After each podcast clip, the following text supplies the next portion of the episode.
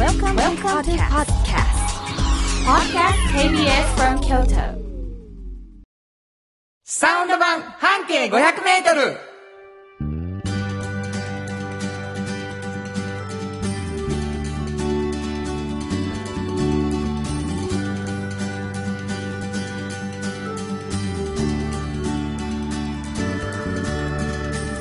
こんにちは。フリーマガジン半径500メートル編集長の炎上真子です。サウンドロゴクリエイターの原田博之です。7月10日になりました。はい。えー、サウンド版半径500メートルという番組なんですけれどもね、はいあのーもう随分長くやらせていただいてて、うんあの、嬉しいなと思うんですけれども、はいサウンド版っていうことがあるということは、サウンド版じゃない半径500メートルがあるということなんですが、えーこれは実はフリーマガジンでございまして、うんうん炎上さんはそこの編集長さんでございます。はい。えー、半径500メートル、どんなフリーマガジンですか？これは、はいえっ、と、京都の、うんえーたくさんあるバス停の中から一つうん。ピックアップしまして、はいそのバス停を中心に半径500メートルをみんなで歩くんですね。みんなはスタッフのスタッフのみんなはいで。で、えーこの人はすごいなっていうね、ちょっとこんな考え方聞いたことないっていうような人を見つけて、取材してる本なんですよ。それさ、うん。なんか半径500メートルをみんなで歩くツアーみたいなんて、うん。こうワークショップみたいでやったことないの？そそれは何？未開の時ですか？未開の地の時ですか？まだ。例えば三ないない、上の地の時に。編集関係ない人とかも一緒に行ってうん。探すみたいなしたそれはないですね。それはなんかなかなか大変だよねやっぱり。うん、それはないけど、なんかあの、一回あったバス停を、なんかあれ、後からもう一回みんなで歩く、うん、なんかでみんなで歩いて、ここがここかっていうのを一回なんか、やったような気がします。なるほどな10年ぐらい前かな。うん。そしたらあれやなそのそのバス停から半径500を自分で歩いてみて、うん。かつて記事になったところを自分で見てもらうと。この店を見つけはったんやってわかるかもな、はいはいはいはい、そうですね。そうやねなんか、なんかそんなんあったような気がする、一回。すごい昔に。俺ねあの時々お付き合いさせてもらうじゃないですか、うんうんうん。あの多分次の次の候補ぐらいの街に、はいはいはい、はい。ちょっとご飯食べに行きませんかみたいな言ってもらう時あるやんね、あの、回る時にね。そうそうそうそう、はいはいはいはいほんでちょっとだけ気づいてることがあって、うん。あのやっぱり、うん。看板って大事やなと思ってんねん。看板？うんうんうん。なんかそのもうきらびやかに誰でもわかるっていう看板には全然炎上さん反応しひんねんけど。本当に？うん、なんかこうそっと置かれてるけど気になるみたいなやつ。ほうほいいやろって言わはる時があんねん。う。へえ、無意識。あ本当ですか？ほんま。へえ。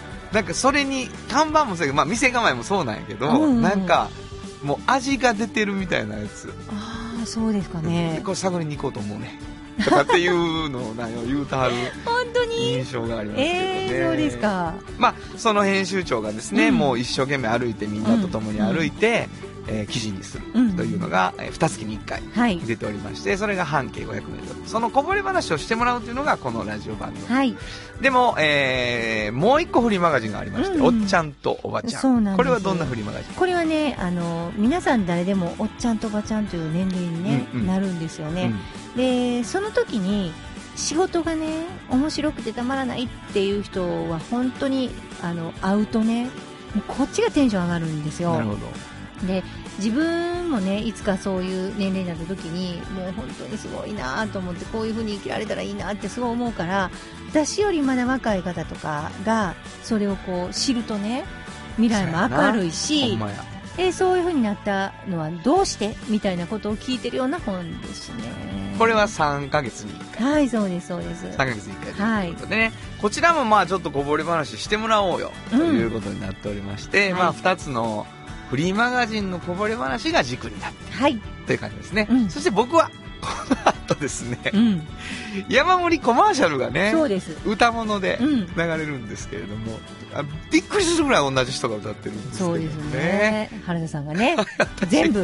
全部歌わせてもらうありがとう、えーサウンドロゴクリエイターということでそんなことをしておりましてそんな2人でお送りしていくラジオ番組でございます、はい。えー番組では皆さんからのお便りをお待ちしております。メールを送ってほしいと思います。どこに送ればいいでしょうか？はい、えーメールアドレスは500 KBS 京都。数字で500 KBS 京都。こちらまでお願いします。ということで KBS 京都ラジオからお送りしていきます。サウンド版半径 500m 今日も張り切って参りましょう。サウンド版半径500メートル。この番組は、山陽火星、トヨタカローラ京都、東和、藤高コーポレーション、大道ドリンク、かわいい、釉薬局、アンバン和衣庵、日清電機の提供で心を込めてお送りします。産業化成は面白い。ケミカルな分野を超えて常識を覆しながら世界を変えてゆく。もっとお真面目に形にする。産業化成。ドリンクはドゥはド塩はコンソーダイナミックドゥドリンクとカンパニー心と体に美味しいものをダイナミックにブレンドします。大道ドドリンクこれからは自分中心の人生を生きよう。変わりたいあなたのために大人が輝くファッションブランドかわいい新婚編集長の今日の半径500メートル。このコーナー、毎月2週目は、京都の文化や伝統を縁の下で支える人をピックアップする半径500メートルの名物コーナー、縁の下の力持ちに登場した魅力的な方たちをラジオでもご紹介します。はい。まああの本当にこのコーナーでいろいろ知って、うん。わあ、そんな人がいいんかったら、あんなことがな成り立ってなかったんや、みたいなね、うん。ことをいつも思わせてもらってるんですけれどもね、今日はどんな方を、今日はね、あのー皆さん、あの、葵祭りとかはいの時にね、はい。あのー欠かせないものっていうのでね、飾りでね、うん双葉葵っていう、はい。あの、植物があるんですよ。植物がね。はい。で、この双葉葵っていうのは、あのー本当にこうね、ふ、双葉みたいな、こうあ、青い、青いの葉っぱって見たことあるかな？僕、青い小学校ですね。そうか釈迦に説法ですね、これでね。社会先輩のことはないよ。だけあどー、よくご存知や。ご存知っていうか、あのーそのマークやった。学校がああ、そうです。そう。そのマーク。あのマークね あの。マークな例えば、上賀茂神社とかでも、はいはいあの、あのマークがね、マークマークになってるじゃないですか。すいろんなもんに入ってて。はい。あの、実際ね、もともとはね、自生してたんですよ。自分で勝手に育てそうそうそうそう、はいはいはい山に、裏の山とか周辺とか、うんうんどこにでもあったんや。そう。でもね、だんだんだんだんやっぱなくなってきてて、で、実実はね、あの、それを育てようっていう運動というかね、まあそういう、人たちがあの、一般財団法人、青いプロジェクトっていう名前を作って、うん本当にいろんな方が参加してね、あの、今育ててくれてはるんですよ。双葉青いよ。はい。うんで、その中の、まあ、講師でも理事、理事でもある高瀬川薫子さんっていう、もう名前が素敵でしょ？高瀬川薫薫子子さん。が、あの、今回、その縁の下の力持ちとしていろいろ聞いてきたんです。どういう風な思いで、これされてるの完全ボランティアですからね。あ、なるほど。もうその青いの、双葉青いを必要な時にあるようにだけしてくれはってはる人らなのそうそうね。なんです。うんで、あの、まあ、もう三大祭りの一つやし、葵祭りがなくなってしまってはっていう、まあ、ふまずそれもありますよ。でもね、その、葵祭りっていうものを、その、その、例えば、葵の、双葉葵で支えられたとしても、それだけの問題じゃないって私はもう今回ね、インタビューして思ったんですよね。はいはいはい。例えば、葵祭りがなくなったとしましょう。はい。ほんならね、葵祭りがなくなるだけじゃなくって、葵祭りで、やっぱり装束もなくなるでしょ？はいはいはい。だから、。それにまつわるいろんなものがなくなるわけですよ。うん、で、そ。で、それがなくなるということは、その、装束を作ってた伝統工芸の人らも、うん、なくなる。あんまりこう、あ、これも御用がなくなった、これもなくなってなるでしょ？うんうんうんそうやなだからね、一個ね、そのお祭りだけの問題じゃないんですよ。それがなくなったら、あ、葵祭りもなくなったし、じゃあ何々祭りもって、なんとなくなりやすいでしょ？わかる。だからね、なんだかんだで、双葉葵を守ってて葵祭りだけじゃなくて、もうね、日本のね、な伝統的なこと全部やなって思ったんですよ。本当に やっ。ぱ偉いな。何が？想像力。え、いやいや、聞いてて思った。そうやねんな。いや、だからやっぱそこ、感度がいいんやね、君はね。いやいや、これ大事やなって。だって1400年ね、うん続いてるわけですよ。それが、だんだんね、なくなるとき早いんですよ。いや、ほんまにそうやねほんまにだから、今年やる？ってうん1004回、1400回言ってきたわけや、ほんまは。そうそうそう。でもやめたらね、もう一回やるっていうのは、ほんまに。もう聞いとうなるよね。本当だからなんかうもうちょっとそこは鈍感なぐらい続けてるわけよ。ん、本当に。やめる理由なんか探したらいっぱいあんねん、多分う。んで、この方は、まあ、ひょんなことからね、うんそういう上賀茂神社でそうやって、そういうの育てたはるっていうのを聞いてね、うんで、あの、私も育てよう、これ個人が家で育てて持ってきて植えたりするんですすよ。ごいな。すごいわ。本当に。で、その場所ももちろん見に行ってね、うんうんうんちゃんと育てるか見たりもするんですけど、そういうことの繰り返しで、ずーっと今まで来てるんですよ。2010年から。すごい。すごいな。で、この人、まあ、持って帰ってやろうっていうことにするじゃないですか。でも、ふと気づくんですよ。そういえば、お父さん、うん。自分の、持って帰ってきて、なんか育ててたっていうのをね。ほんならお父さんもやってたんですよ。てか、あんまり、その、お父さんがやってたからとかじゃなくて、偶然思い出して。本当に、そんなことあるんですすよ。ごいな。それでね、なんか、あの、双葉葵の青う、葵っていうのをね、アフヒって書くんですよ。おう会うっていう意味が込められてるんですよ。はいはいはい。だからね、お父さん、もうちょっとね、お亡くなりになったんやけど、うんなんか会える気がするみたいなね。そういう風な風にも思うじゃないですか思いがね。だからなんか、結構その、ボランティアでやってはることなんですけど、すごいたくさんね、いい感じの連鎖が起こっている。なるほど。そう、まあ、そうやろうな。でも、純度が高いわ。うんそ、の、ボランティアであることも含めて、うんなんか、本当に支える思いってやってるし、はい。っていう気はするよね。そうですねのあの、儲かるし、とかじゃないやんか。うん、そう。なんか、意味先行やんか。うん大事にしたいんやもんだって、とかっていう。んだからそこはすごい素敵な感じはするなだからなんかいろんなね、例えば静岡の中学の子がやって帰ってくれたりとか、いはいはいはいろいろあるじゃないですか。はいはいで、また年に1回ちょっとね、葵祭りの時とかに来てくれたりとかして、なんかそのね、本当に縁でね、うん。その自分がそれをこう植えたりとか手伝ったりしてることで、それで隣の人全然知らん人となんか知り合いになったりとかするんですって。もうそれも嬉しいんですって。そのこと自体が。すごいなこの薫子さんん。なんか、薫子さんのとこもいいしな、名前が。うんもう本当にそれがもう本当に嬉しいんですって。め全然知らない方とご縁でね。なるほどな、うん、だからなん、か、あの、縁の下の方って、本当にね、喜びのこう、に、敏感。ものすごく。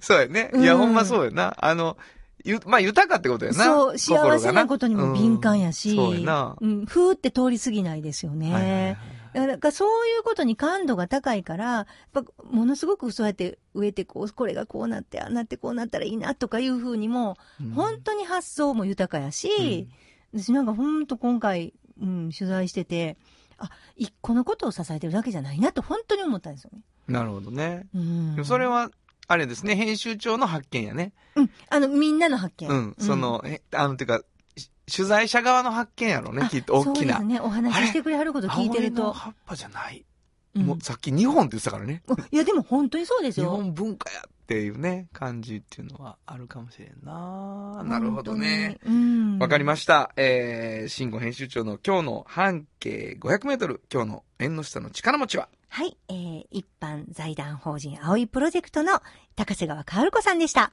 FM94.9MHz、AM1143kHz で、KBS 京都ラジオからお送りしています。今日の一曲。はい。ここで今日の一曲なんですけどね。まあ、あのー、葵祭りは僕にとっては、京都の三つの祭りの中でも時代、祇園、うん。あの、やっぱり葵祭りなんですよ、僕らにとっては。はいはいはい。で、小学校でこう、ね、あの、行くやろ、みたいな。で、学校休みやしな、多分。そうなんや。午前中でお終わりになったと思うねん。多分ええでお母さんとかにちょっとだけお小遣いもらって、まあ行く。うん。まあ、5月やし、夏ではないんですけどね。うんなんとなくこの曲にしてみました。ジッタリンジン、夏祭り。本当はここで Just like 登録の名曲が流れてるんだよ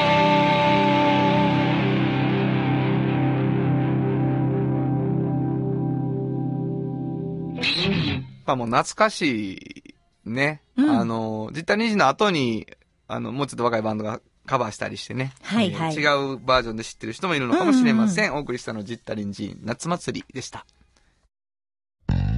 じっと支えて未来を開き京都で100年超えました大きな電気を使える電気に変えてお役立ちお役立ちみんなの暮らしをつなぐのだ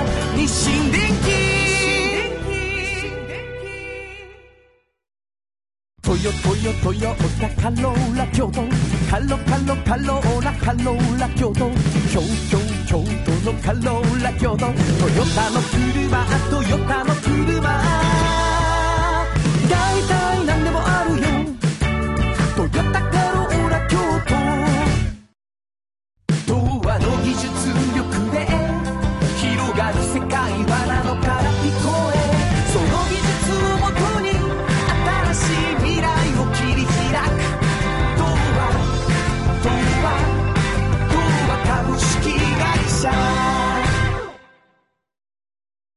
まるまるさんから聞き出すのコーナーこのコーナーでは定期的にゲストの方をお迎えして、ちょっと気になる情報や知って得する情報などを詳しく聞き出していきます。はい。えー、まあ、第2週になっておりますのでですね、うんえー、この方に来ておらいただいております。自己紹介お願いします。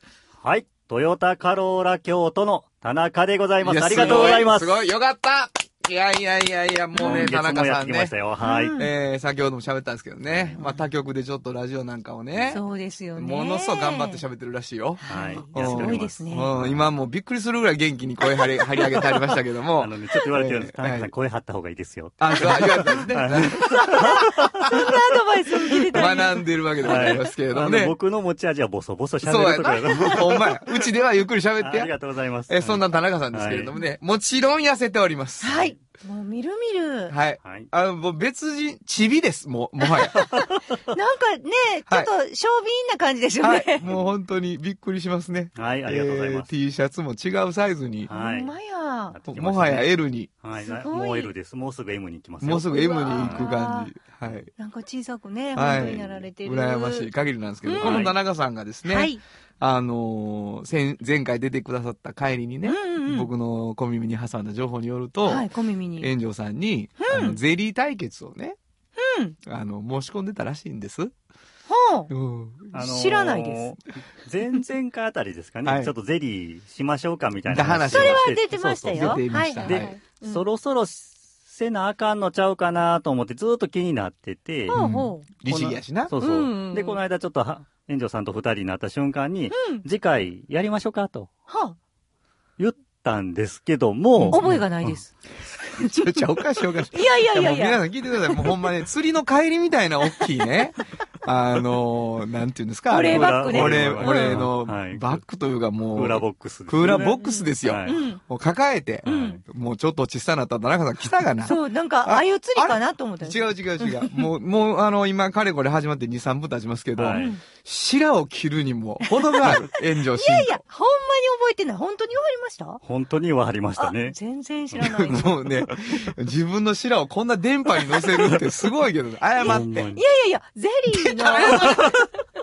いやいや、だって知らんもん、ほんまに。ほんま。うんもう梅のゼリーな、美味しかった。美味しかった。それは美味しかったんですよ。美味しかったですよね。対決の日やったんですね。あのね、はい。もう不戦勝です。はい。うんいや、あのね、これは、はい。次回、うんもうこの梅のね、僕の手作り梅ゼリーを超えるものがね、なるほど、高校としてな。はい。もう任してください。ほんまですか？それは任せてください。もうこれ今電波乗ったからね。はい。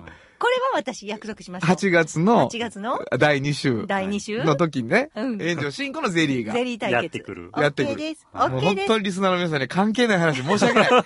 お前らしか食えんやないかっていうプレゼントもせえへんのにいやでね。も対決勝ちたいからあ頑張ります。勝ちたいの。はいじゃ。あだから不戦勝やからもう負けやからう。んお詫びのゼリーやで、ほとんど。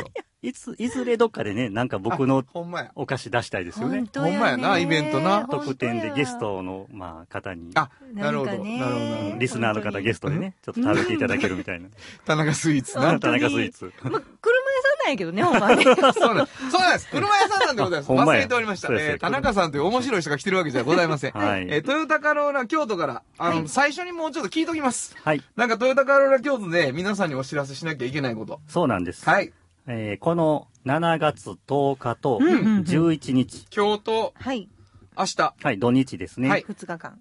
まずあの、カローラ京都のお得に店で、はいはいはい。うんうんうんえー感謝祭、夏の感謝祭を開催しております。これ何を？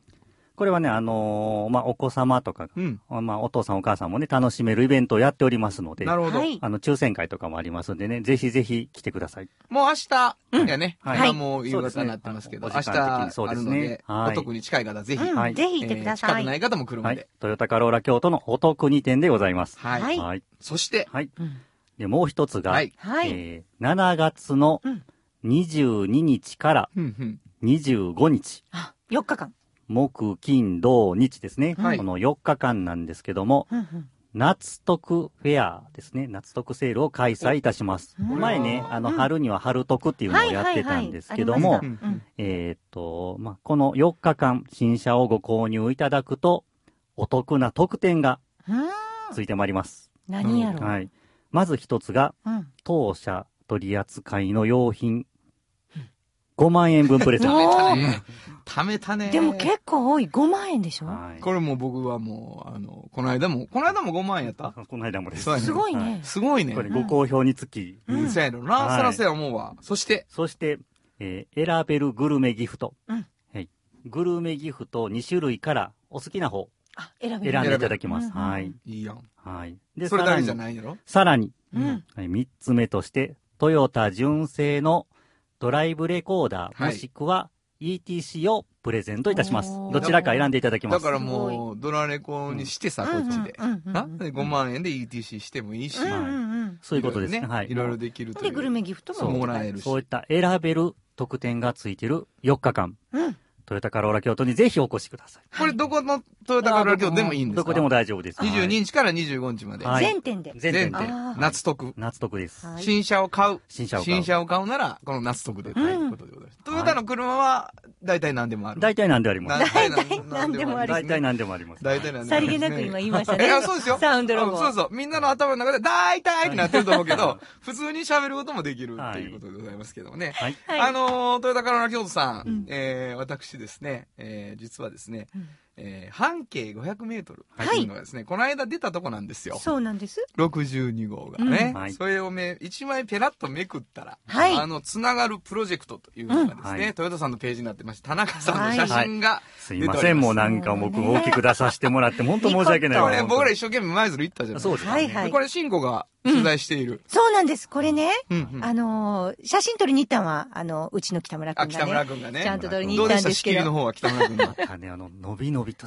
なるほどね。これは多分炎上進行いなかったんでしょうね、現場にまあ、。伸び伸びかつ仕切る。仕切るというバシね。ッとね。うんなんかね、羽伸ばすんですよそうですねね。そういう時に。しかもめったにせえへん雑談もすする。るっていう、まあ北村君もね。いやいやなんか晴れやかだったんですよ。北村君にもまた来てほしいです。まあ、はいそ、そして、はい写そうなんです。真は北村私ね、ですが。あの、はい取材はさせていただいててね、これ、音の森学園さんが、うんあの、トヨタさんの何をされてるかというとですね、あの、子供食堂っていうのを始められてね、はいあの、ここはあの、音楽療法とかもともとされてて、そうやね。おお子さん、いろんなお子さんいらっしゃるじゃないですか。うんうん。で、お子さんの笑顔が見たいっていうことでいろいろされてる中で、うん。お子さんを笑顔にするには、お母さんやお父さんたちも笑顔になった方がいいっていうことで、その忙しいね、シングルのお母さんとかお父さんいらっしゃるでしょ。なるほど。もう仕事もしなあかんし、家事もしなあかんし、みたいな、うんうん。うんうんそういう方の手間をちょっとでもね、省いてあげようということで、お弁当を作って、で、ここ申し込めば、うんその、シングルのお母さんと子供がそれを持って帰って、もうお母さん作らなくてもそれ食べたらいいじゃないですか。なるほど。そんな日を月に1回とかね。月に1回。えっと、いろいろですね。えっとね、今は月に2二回回になったんかな？でされてますね。なるほどはいであの、まあ、お弁当と言ってもね、あの、本当に、あの、栄養士さんがちゃんと献立も考えられてて、そうなんです。うん、あの、ボリュームもすごいたくさんありますしね。元給食調理員さんとかも入ってらっしゃって。なるほどな。うん子供0円、大人300円、手作り弁当そうなんですよね。で多い時には140食の予約。そうなんですよすごいじゃないですか。で、食材もね、いろんなとこからね、ちょっと余ってるものとかをね、もらったりとかしながら、すごく美味しいものを作られてる。助け合う感じやうな。ん人手が足りないことがあったんですって。そんな時、地域とつながる活動をされているトヨタカローラ京都さんを思い出したんですって書いてありますね。そうなんですよ。これ、会があるな。いや、本当にな、いや、そんだけ言ってもらったら、やっぱり当社としても何かお手伝いをね、うんしないとこれからうんしていく。していきたいなと思ってまして、継続的にはいね。。で、まずは、あの、そのためにも一回ね、自分が経験してみたいなと思って、ほどなるほど一日ちょっと体験入学みたいな感じでね、お手伝いをちょっとさせてもらったんですけども。やっぱり思い入れがうん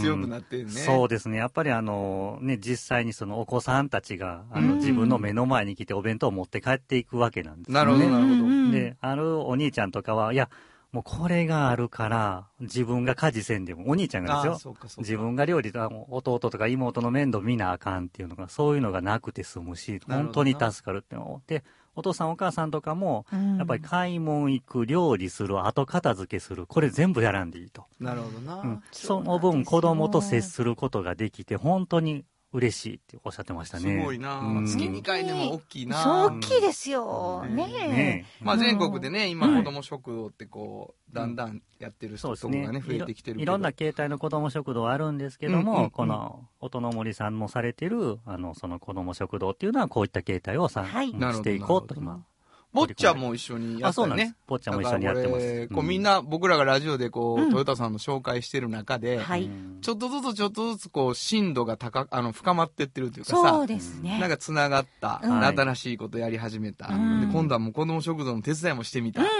で、これ継続的にやる言うてはるから、はいまたそれも僕らもラジオでも追いかけて、そうですね。うんか一緒にやるぜひぜひまた。はいい。やいやいやいや、途中から聞いた人は、まさか車屋さんの話やとは思わないんじゃないでしょうまさか。こんなええ話をすることになると。なってしまうとはな。僕ちょっと今日ゼリーの話だけで終わるかなと思ってます。よかった。よかったです。わけで皆さん、あのーじ次週は、はい。えー、ゼリー、はい炎上さんのゼリーの話が、そうですねえー聞けるのでまあ楽しみにしててください出たなんかもうちょっとこの自信人ないはほんまに謝らへんな。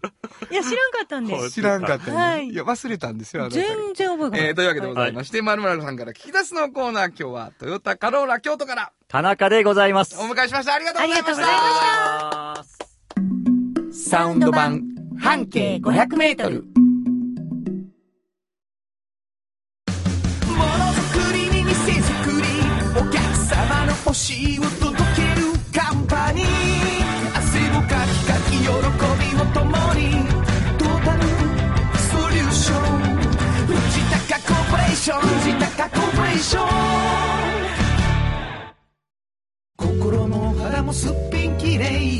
な姉妹が京都から発信する簡単なのに満足できるスキンケアシリーズ。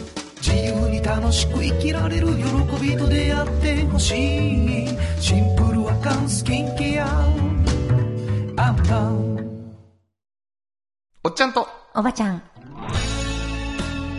このコーナーでは仕事の見え方が少し変わるフリーマガジン、おっちゃんとおばちゃんの中から、毎日仕事が楽しくてたまらないという熱い人、またその予備軍の人々をご紹介します。はい。まあ本当にあの、毎回毎回こう、仕事感みたいなのを紹介してもらって、うんわあ、そういう風に仕事に出会って、そういう風にこう技術を上げて、そういう風に今も楽しいんやっていうね、いろんな人を紹介してもらうんですけど、はい。今日はどんな方を？今日はね、あの、本当に、まあ、こういう風に仕事を選ぶっていうのがあんやなっていうね。選び方、選び方がね、もうなんかこう、因縁めいてるというかね。因縁？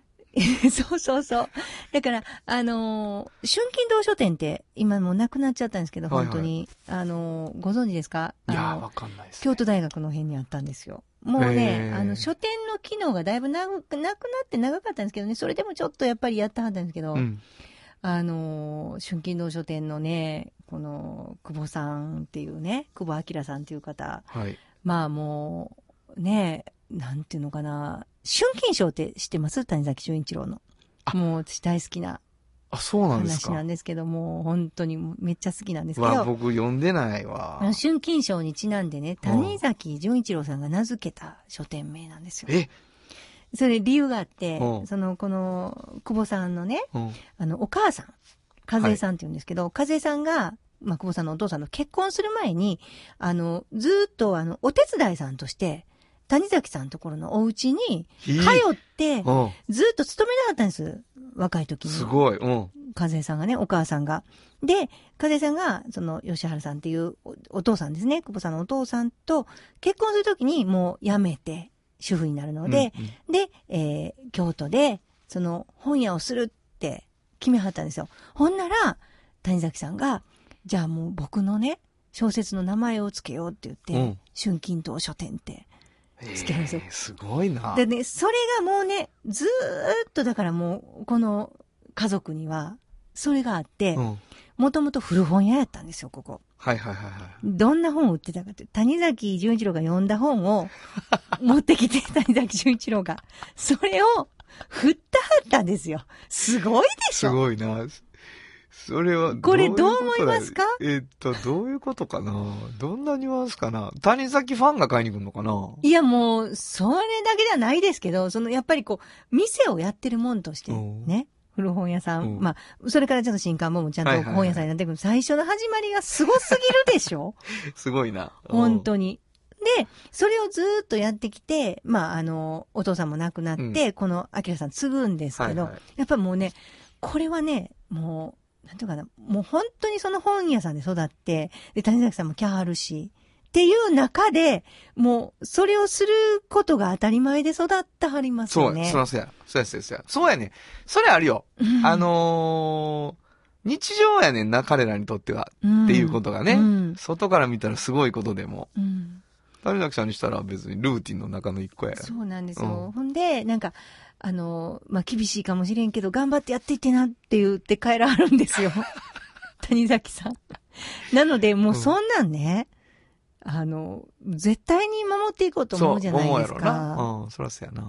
だから、えっ、と、私が知ってる頃でも、だいぶね、その、まあ、本屋さんっていうのがね、他の本屋さんも全部全部ちょっと衰退してきてる時だったので、ちょっとずつちょっとずつその場所をね、誰かにお貸ししたりして、一角で新刊本を売るみたいな形で、ずっとアキラさんやったはったんですよ。うんうんうんで私、それ、2018年ぐらいまでやったはりました。で、最後はもう亡くなってしまいましたけど、うんうんうん多分、あの、どっかにそのお名前を残したりとかされてると思うんですけどね、ちょうどね、ご存知ないですか、京都大学の、えっ、と、東一条通り。ってありますよね。はい。あの東一条通りと東大路通りの交差点、うんうん。を、えっ、と、西、南、角あたり。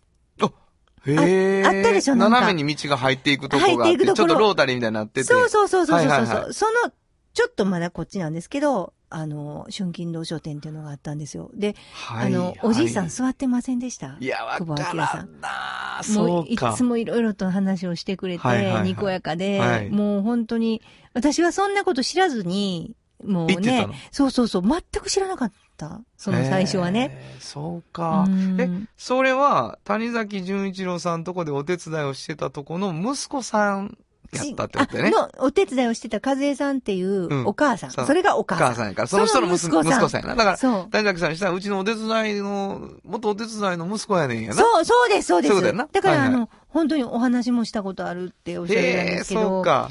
だから、ものすごくやっぱり。なんか、それすごいな。谷崎潤一郎なんか僕、教科書の中の人やわい。や、もう皆さんそうじゃないですか。でもなんかやっぱすごいなと思って、ものすごくね、なんか、谷崎ですって言って挨拶して、きはったんですって。その、アキラさんに。はいはいその時のことを結構赤裸々に話してくれてはったんですけど、へえすごいなもうだからね、ああいうこう、思い出の中で、うんその由緒とともにずーっとやはる方なんですよ。うん、なんか、いろんな人がやはります。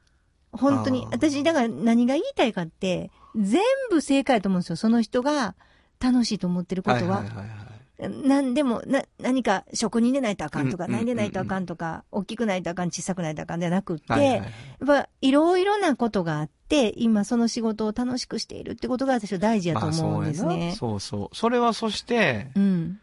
もしそのことだけを言うなら、うん。今日から変わるよね。そ自分のやってる仕事をう。うん。楽しくやるかどうかやっていうことに関してやれることがやっぱあるよね。本当は本当に。それすごく思いますよね。もううん昨日と違う気持ちで同じ仕事をやるっていうことで解決することも、うん。逆にこう、そこが変わっちゃうと腐っちゃう部分もうんきっとあるんやろうなとは思いますけどね。で、よくライフワークの話も私するじゃないですか、ここで。この、例えば祭りの話とかでも、ライフワークっていうのをすごくしながらこの仕事をしているとか、何かをしながらこの仕事、うん原さんも、えっと、教師っていう仕はい事もしながらサウンドロゴも作ってミュージシャンもしている。私は、なんかそれ普通やと思うんですよ。それだけを、何かだけをやらなあかんとかじゃなくてね。そうそうそう。ね、何かだけもいいんですよ。全部正解と思っててそうやな。いや、そうやと思ううよ。ん。ただ自分で正解にするかどうかっていそううね。。そうそうその一点は問われるし、うん。別にそれは誰かが認めへんから正解じゃないっていうことはないしね。そう。うん。それはよくわかりますけどね。ですよで、それを支えてるのは自分の満足度やと思うんですよ。はいはいはい。それがないと、うんなかなか何も肯定できひんから、そこには嘘つけないでしょ。でもそれは嬉しい話やね。今の話は、うん谷崎さんから無理に言われたというよりは、うん。谷崎さんとの関わりは支えになってるやんか。うん、そうプ。ライドにもなってるし。そう、そう。でそれでこう、貫かはるわけでしょ、うんだからそれはそれ素晴らしい感じはしますよね。いい書店やなと思いましたね。ほんまやな本当に。わかりました。えー、今日のおっちゃんとおばちゃん、ご紹介したのは、はい、えー、春金堂書店の久保明さんでした。サウンド版半径500メートル。今日のもう一曲。はい。ここでもう一曲なんですけどね。実は海外に谷崎潤一郎ファンっうん。ていう人ってやっぱいて。ええほんで、陰影来さんっていうのが、うん。あの、まあ、僕なんか教科書で出会ったのはそういうことなんですけど、陰影来さんっていうのをそのまま自分のアルバムのタイトル英語にして、へえー。英語にして？うん。はあ。で、あの、え、そう、そういう意味の英語にしてね。うんうんうんうんで、その中で、えーいいなと思った曲があったので、プーマブルーで、ベルベット・リーブス。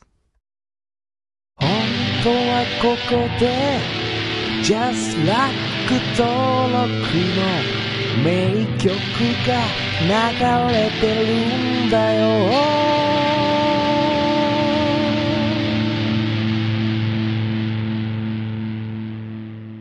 アルバムタイトルは Implies of Shadows ということでね、あのーまあ、なんか影響を受けてる感じっていうのはね、はい。あの、まあ、わかるというと失礼かもしれないけど、うんうんうん感じますよね。はい。えーお送りしたのプーマブルーで、ベルベット・リーブスでした。童話の技術力で広がる世界はなのから聞こえその技術をもとに新しい未来を切り開く童話童話童話株式会社あなたに寄り添い毎日をそっと支える。有薬局薬局。明日をつなぐ有薬局。じっと支えて未来を開き京都で100年超えました。大きな電気を使える電気に変えてお役立ち。お役立ち。みんなの暮らしをつなぐのだ日清電気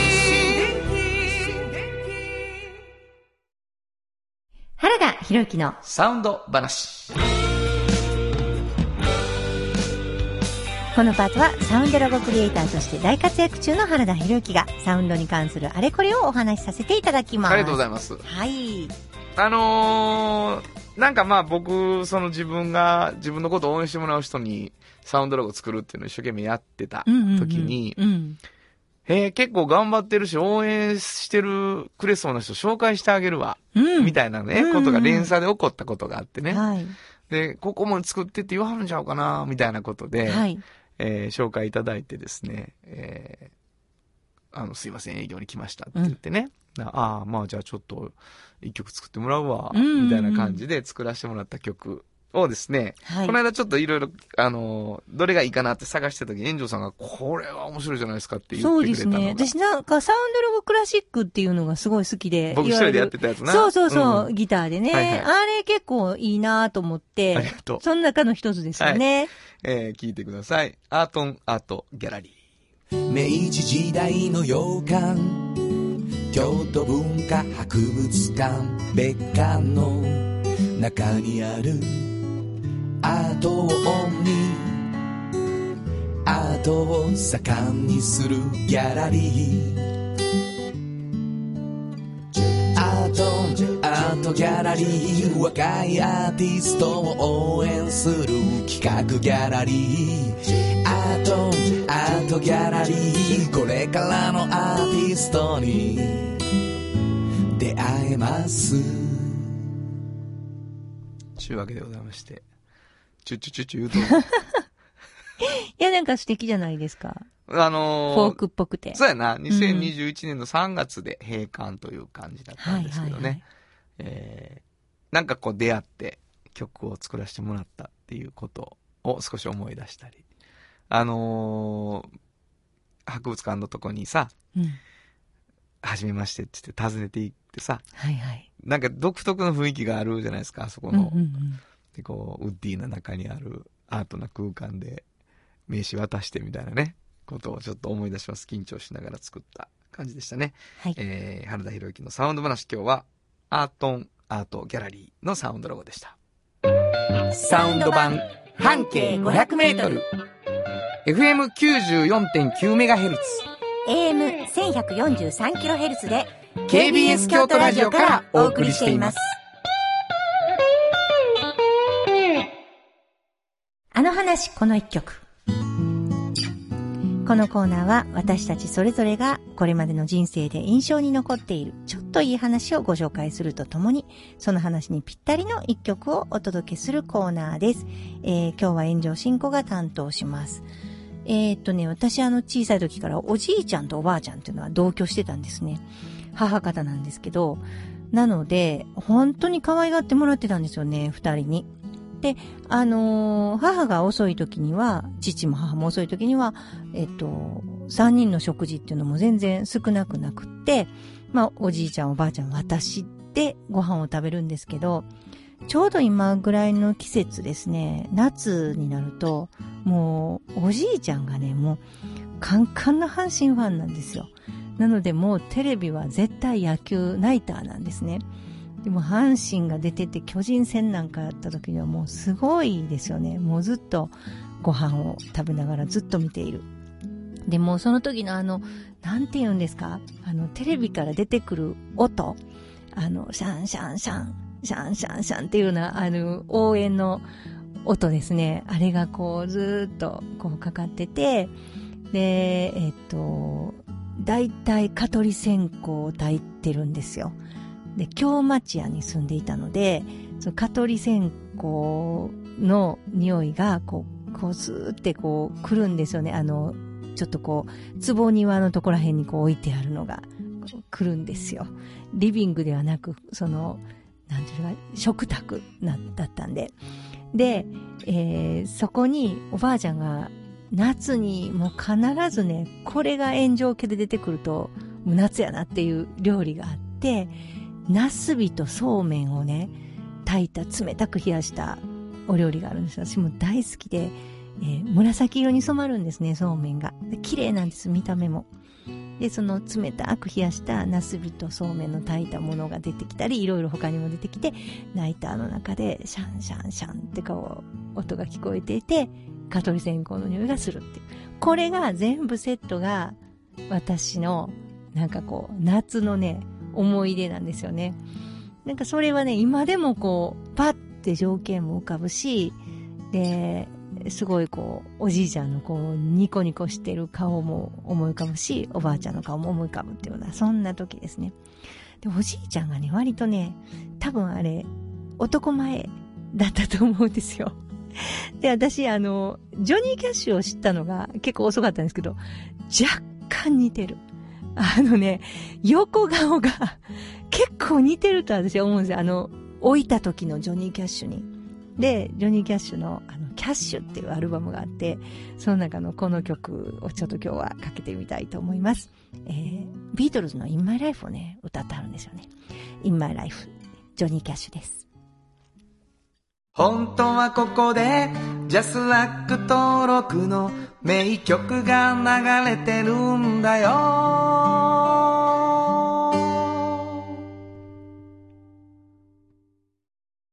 産業化成は面白い。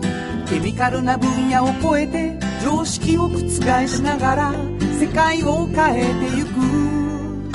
もっとお真面目に形にする。産業化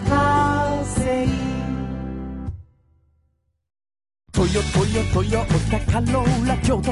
カロカロカローラカローラ京都。京京京都のカローラ京都。トヨタの車トヨタの車。大体何でもあるよ。トヨタカローラ京都。大道ドリンクはドゥードー塩はこっそりダイナミックカンパニー心と体においしいものをダイナミックにブレンドします。大道ドリンク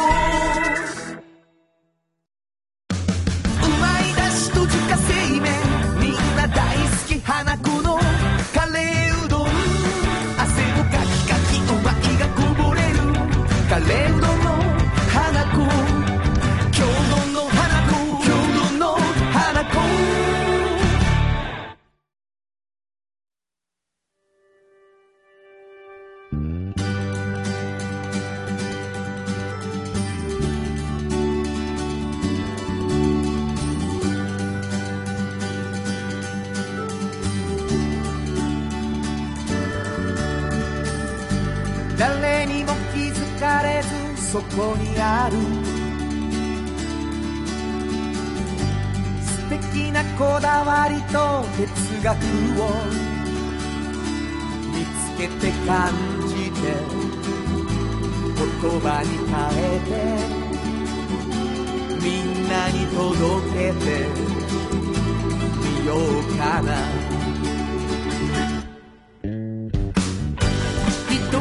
職人歩み来た。その道を振り返り遡る。きっとそれは誰かが未来を描く。道しるべにだって。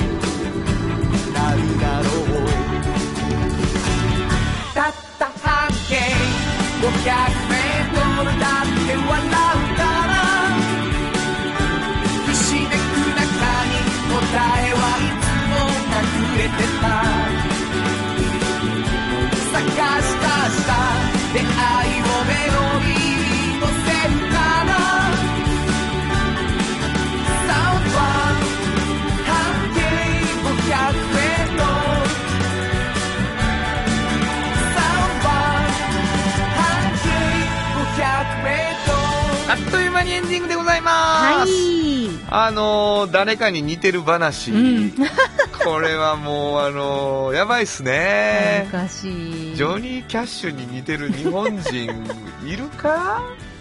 ちょっっとね、でも置いた、置いてからのジョニー・キャッシいやもういろんな条件付けなんですよ もう僕たちが言ってんのようやってるね俺らそういうこと、そう、なんかちょっと、隣で誰か聞いてはったら顔赤なるようなこそうそうもうほと。んまにねえ。うんパッて気が付いたら全員こっち見てるぐらいの時うんなあるありますあるんちゃうかいうな時あるよね。あなたも何回も言うてるけどね、うん。もう大体似てんの俺ら外国人の話してるからね。なんか、俺は日本人やで俺はスペイン系やねんとかいろいろ言ってますよね。俺のこと言うてんの？なんか言うたりしてますよね。まあ僕はあのそうなんです。浦沢直樹が書く あの漫画のこう事件に巻き込まれるレストランの親父とかによう似てるなと思う時がある。わかりにくいですか？わかりにくいです。漫画で言うとそういうのがね。うんあなた漫画でさ自分,、はい。自分が出てるかもみたいに思うタッチの漫画ってある？自分が出てるかもですか？らかまあ浦沢直樹の 外国人の時とかに思うねんだけど、そうですね。あの、私が憧れてた、小さい時に憧れてた人には全然似てへんって言われてました。えどういうことですか？例えばね、あの、えっと、アルプスの少女ハイジやとしたら、私、あの、クララに憧れてるわけですよ。はでもクララなんて、クララになりたいと思ってるけど、絶対違うじゃないですか。クララドね、うん。クララドゼロですね。でしょ、うん。でなんか赤毛なんでもダイアナが好きですよねでなんかあ素敵ダイアナって思うけどダイアナじゃない。う。んあ。だからなんかこうはあ素敵って思うのがちょっとずれてるっていうのは言われたことはある、絶対、クララーって言う側やからね君 違う違う。言われる側じゃ全何の魅力もそっち私感じてないんですよね。あるね。そういうとこあるな、ねえ自分。そういうとこあるわ。クララになりたかった。だからもうあの黄色いリボンをはいはいここにつけたかったもん、本当に。ああいう感じに憧れてねハイジなんか何にも憧れてへんし。ほんま。う、ん。うわお嬢さんやな。なんかもう素敵じゃないですか。可愛いし。それはな自分でも半、半笑いでそうなってるの？笑いでなってないですよ本。気ですか？本気で。なんなら黄色いい。リボンつけたりもするんですか？あ、そうです、そうです。だからそっちに憧れてたから。やるんやな？と。そうそうそう。他の追随を許さない黄色いリボンをつけたりするんですね。そうなんクララ気分で。そうですね。もう本当にい。やもう時々面白いからね、炎上進行は。あの、前も言ったけども、いや、かっこいいですよ。うんレトロなサングラス。フランスのね、そう。あの60年代の60ね年。代のフランスの、あれもうメッケモンなんでしょあのサングラスは。いやもう本当にね、あれめっちゃこれやと思いましたからね。もうそれをつける私とすごい素敵60年代になった私ってそう。いうそう。もうね大好き。もう本当に本人の中ではもうパリー パリーをねカッポしてるんだと思うんですけどね。本当にそうです。ん。はい。あの古さで言うと、まあ、6070年代出てるんですけど漢字は、はいはい。80年代前半ぐらいまでの歌謡サスペンス劇場で殺人の後みたいになってるからね、うんうんうん。こっちから見るとね。はい。本人はもうパリーパリジェンヌがっていうさ、はい。い、やでもかっこいい時もあるよ。あのもうそれもういいいい。そうですか？自由に行もう自分がね自由に行こう。パリやと思った俺のパーマだってそうやそれはもうなんて言われようと。そうなんか伸びてきてちょっとマシになりますよマシねになったとかおかしいやん。雰囲気が良くなあるよ、ね、とやっぱり時々さ、うん。過去に言った自分の言葉が嘘やったことを言うよね。嘘嘘じゃないですよ。違う違う。どういうことですか？マシになってきたやんって言ったけど当てた時いいじゃないですか原田さん。そう。石立哲夫みたいですよ若い時の。そうか罰ゲームですねって言ってたからね。だから本当にそういうことですよ。で今はでもいい感じになってるのでそれを多分伸びたらそうなることを想定して多分カットしてる方はな。そうやとちょっと我慢してくださいって言われてる、本当にそんな感じ俺が切りたくなった頃良くなったって言わはんねん。本当にいいまあまあ感じです、そんなのは何の話しとんねん、はいっていうことでございまして、はえー私たち、えーサウンド版半径 500m なんですけど、あのー自分らでも自由に勝手に喋りますよこうやって、はいはいはい。だけどやっぱりお便り欲しいじゃないですか。そうなんです。であのーただお便り送ってくれる人がさ、うんなんかテーマが欲しいとうん。おっしゃってるわけです。で、あなたの半径500メートルというテーマで送ってくださいということを言ってます。で身の回りにいるこんな人、身の回りで起こったこんな出来事など番組まで送ってほしい。はい。でちょっとずつ送っていただいててね、あの、この間な、ちょっと前ですけど、ツツジ、自分の、はい。あの、近所にあるバス停にあるツツジね。ほな、炎上さんが今でもツツジを吸うっていう、そうそうそうそうそう。信じられない事実が 告白されてましたけどね。はい。だからお店には限らないわけですね、ぼわ僕にとって大事な景色。そうそうそうとかみたいなのもいいしね、うん、うん。それいいですあとちょっと前にヒントいただいてましたけどね。みんなが知ってるわけじゃない、うんうん。私だけが知ってる。ことみたいなことをね、はい。ぜひ送っていただきたいと思います、はい。メッセージをいただいた方の中から、うん。抽選で2名の方にフリーマガジン半径 500m おっちゃんとおばちゃんをそれぞれ1冊ずつプレゼントしてますね、えープレゼント希望の方は住所を忘れずにうん。書いてほしいと思いますね、はい。えーそんなわけでございまして今日も楽しくやってまいりましたけれども送っていただきたいメールどこに送ればいいですか？はい、えー、メールアドレスは500アットマーク KBS ドット京都、はい。数字で500アットマーク KBS ドット京都こちらまでお願いします。はい。お便りがたくさんあるとまた番組の雰囲気も変わってきます。それからあのそのテーマに縛られずに、うん。こういうこと思ったよとか、うん。あの話が面白かったよとか、はい。この曲が印象的だったよとか、うん。そんなんもね、えー嬉しいです。はい、聞いてくださってるあなた、うん。送ってほしいというわけでございまして、はい。お待ちしております。ということで午後5時からお送りしてきましたサウンド版半径 500m お相手はフリーマガジン半径500メートル編集長の炎上真子と。サウンドロゴクリエイターの原田博之でした。それではまた来週。サウンド版半径500メートル。